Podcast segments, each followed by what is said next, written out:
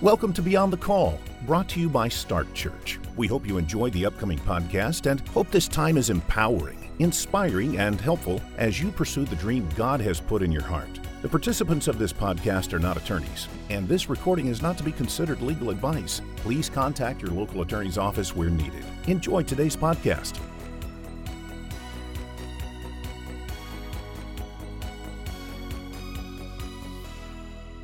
Welcome to Beyond the Call, the podcast in which we talk about topics that help churches and ministries protect what God has called them to lead.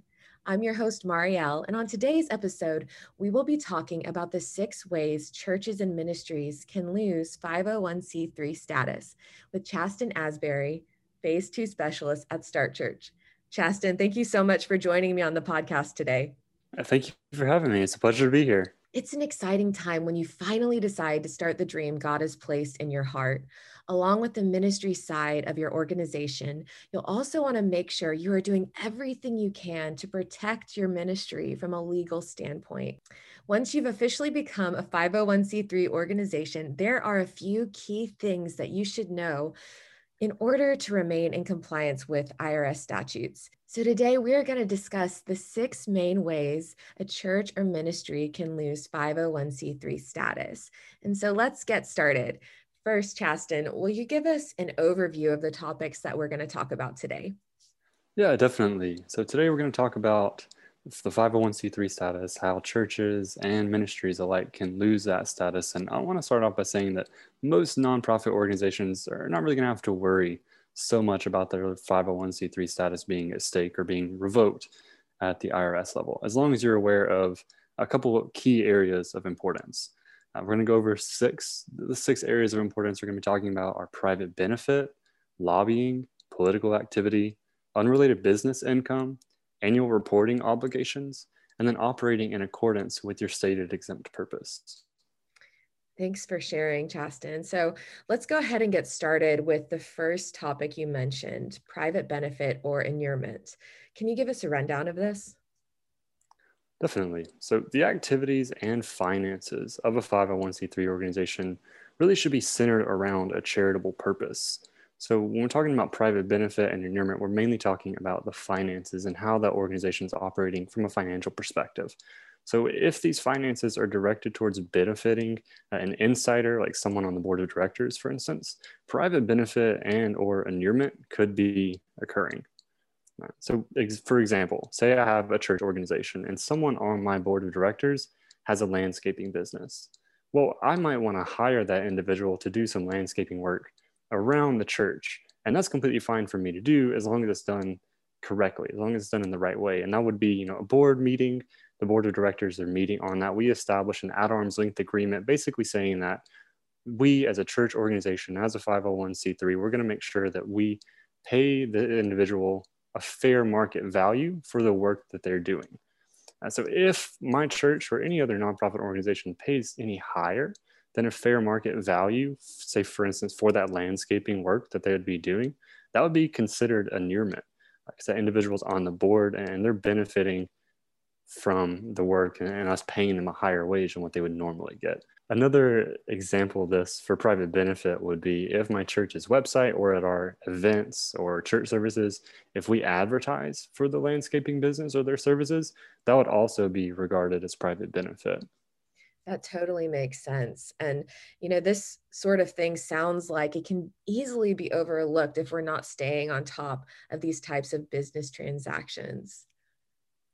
Yeah, definitely. And with all this in mind, it's important to note that if a 501c3 organization does engage in private benefit or inurement, it definitely could lose the tax exempt status.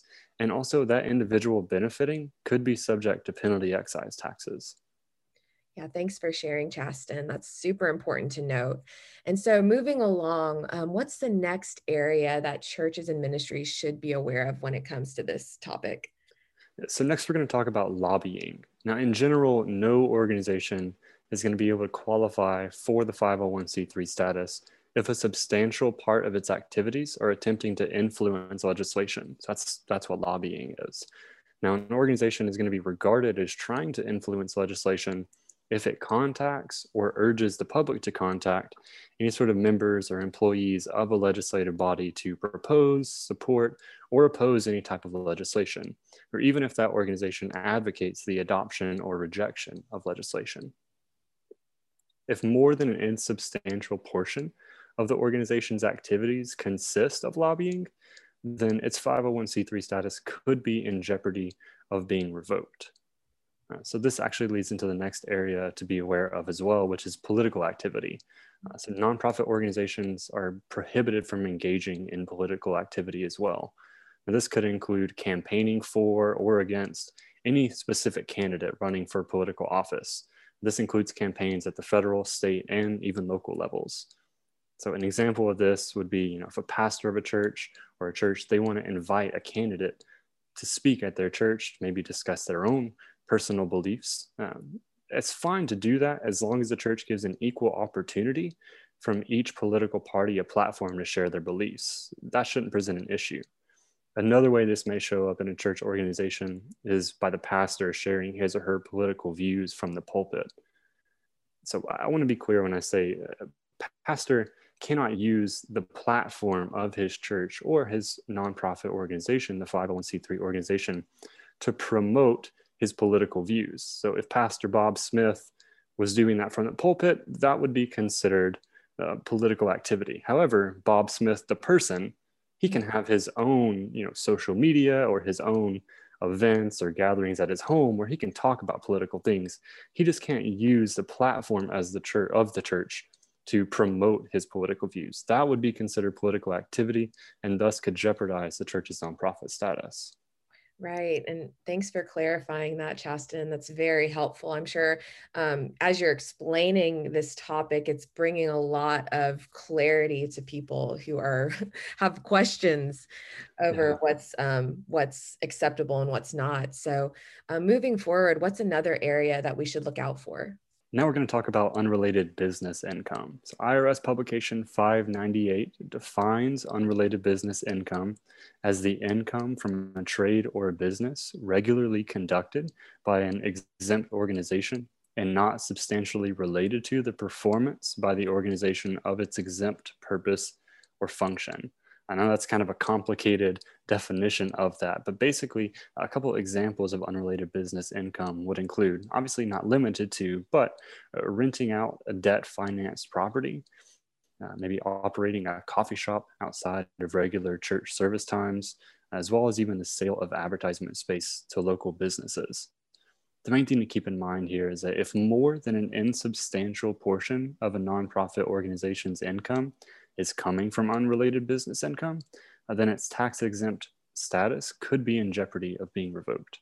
Uh, thanks so much for sharing, Chasten. And this is actually a really great moment to bring up another important uh, aspect for your church or ministry. So, say that your church does run a coffee shop during normal, you know, church service times, and you want to see that begin to grow. To do this in a legally compliant way, you should consider starting a for-profit arm. And so, this is otherwise known as a ministry-owned or a church owned business. And we have seen this be such a great solution for churches and ministries because this way you can provide a means for your organization to generate tax free income so you don't have to solely rely on tithes, offerings, or donations. And so if you want to learn more about this, please give us a call at 877 631 4744, or you can head on over to startchurch.com, and one of our specialists would be so honored to talk with you about your next steps. And so, um, Chasten, let's get back to it. Moving along, what's the next item on the list that we should talk about? Yeah, the next area that we're going to talk about is annual reporting obligations. Now, I'm going to mainly focus on nonprofit ministries here. So, church organizations are actually exempt from having to file 990 forms. These are regular tax forms that must be filed each year uh, to the IRS. Typically, those are due by May the 15th every year, uh, but more specifically, to due on the 15th day of the fifth month that your organization's calendar year is up. So, for most people that have a calendar year, January to December, it's going to be May the 15th. Now, since your organization is going to be receiving funds from the general public as tax deductible donations, those funds are, must be used for charitable purposes. So once organizations have obtained their 501c3 status by completing the 1023 application, the IRS actually uses these Form 990s to ensure that those organizations are using their finances for charitable purposes.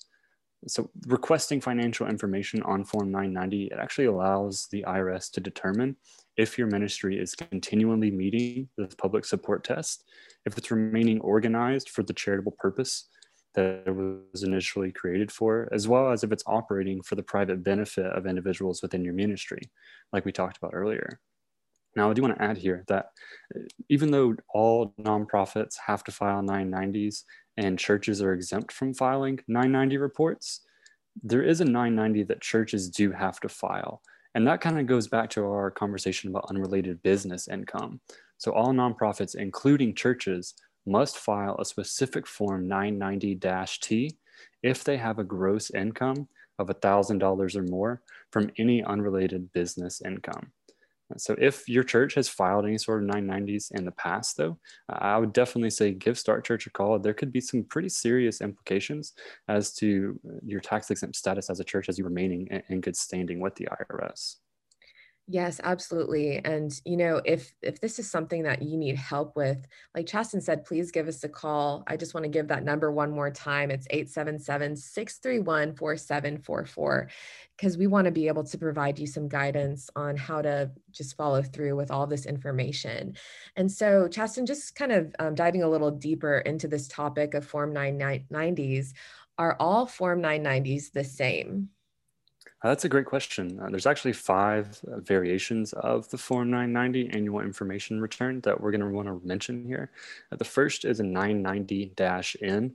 Uh, this is an electronic notice. Organizations with gross receipts of typically $50,000 or less are going to file this type of 990 report, and that's a 990-N. Now there's another one for 990-EZ.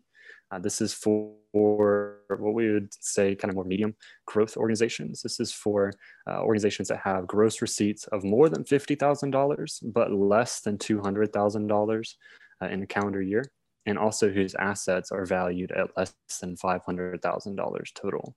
So all those types of organizations that would file into that category, they're going to be required to file the 990-EZ. And then Form 990, uh, that's kind of known as the Form 990, the long form.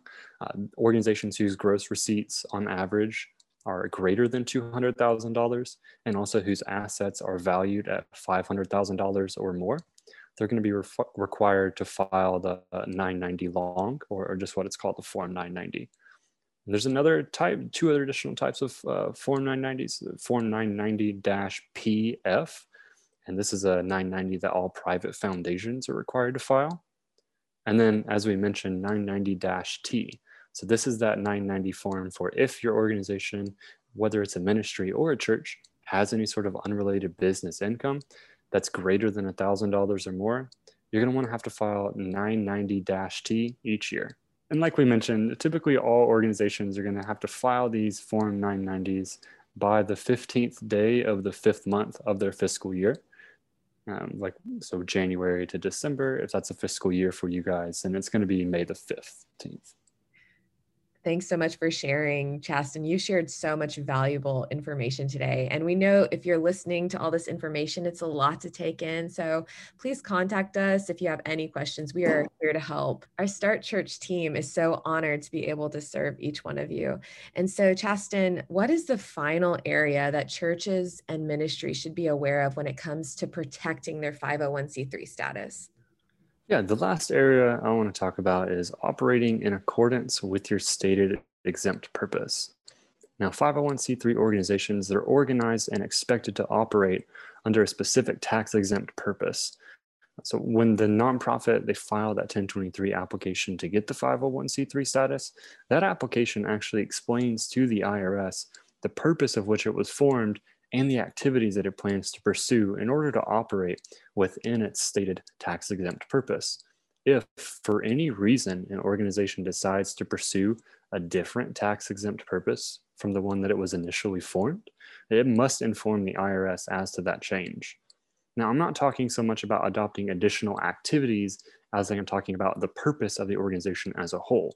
So, an example of this would be if a church organization had the 501c3 status and it was operating as a church, holding regular worship services, and then a few years go by and the regular worship services are not so regular anymore. Maybe they're holding maybe just Bible studies once or twice a month, but the church has really actually started to operate more as a ministry serving their local community. Uh, then they may want to actually file for a reclassification. Uh, so reclassify that organization from a church to a nonprofit ministry. Uh, or else, if it continues to operate as a community development corporation, as Start Church would say, or uh, just a regular ministry, but it keeps that church status, it actually, it actually may risk losing the 501c3 status as a whole. Thank you so much for sharing, Chasten. And we're so thankful that you could join us on the podcast today. Hey, it's been my pleasure. We're here to help you guys out. Um, the whole Phase 2 team, we love talking about nonprofit and church compliance. So uh, we're always here to help you guys out. So, Chasten, with all of this in mind, do you have any final thoughts for our audience today? Yeah, you know, I would say one of the more important things that you guys are, are going to want to make sure you're doing as a nonprofit organization, as a church organization, is remaining true to your tax exempt purpose. And intent is really everything. If your intentions are to be a church, then make sure you're operating as a church organization, both as from an activity perspective as well as a financial perspective. And if your intent is to operate as a community development corporation or a mission organization or any order any other nonprofit ministry, uh, make sure that you're continuing to align yourself with your tax exempt purpose so that your activities as well as your finances are reflecting the fact that you're a charitable organization. Thank you so much for sharing, Chasten. And once again, thank you for joining us on the podcast today. It has been my pleasure, and I hope you all have a wonderful day. Well, we covered a lot of areas to help you protect what God has called you to lead. And we know that handling the administrative side of ministry may be overwhelming at times, especially when all you want to do is fulfill the calling that God has placed on your life. And that's why our team at Start Church is here to take the burden of administration off your shoulders so that you can fully focus on your ministry related activities. So, whether you are at risk of losing 501c3 status or your status has been revoked, our team at Start Church can help you. So, to learn more about how we can help your organization obtain and remain in compliance with the 501c3 status, please give us a call at 877 631 4744 or head on over to startchurch.com. And as always, thank you for listening to Beyond the Call, and we look forward to you joining us again next week. Thank you for listening to Beyond the Call, brought to you by Start Church. If you have any questions about what you've heard today, please give us a call at 844 641 5718 or visit our website at startchurch.com. We hope you'll join us for the next episode of Start Church Beyond the Call. Start Church has helped thousands of churches and ministries protect what God has given them to lead. Check out our website at startchurch.com or feel free to call at 844 641 5718. We would be honored to serve you.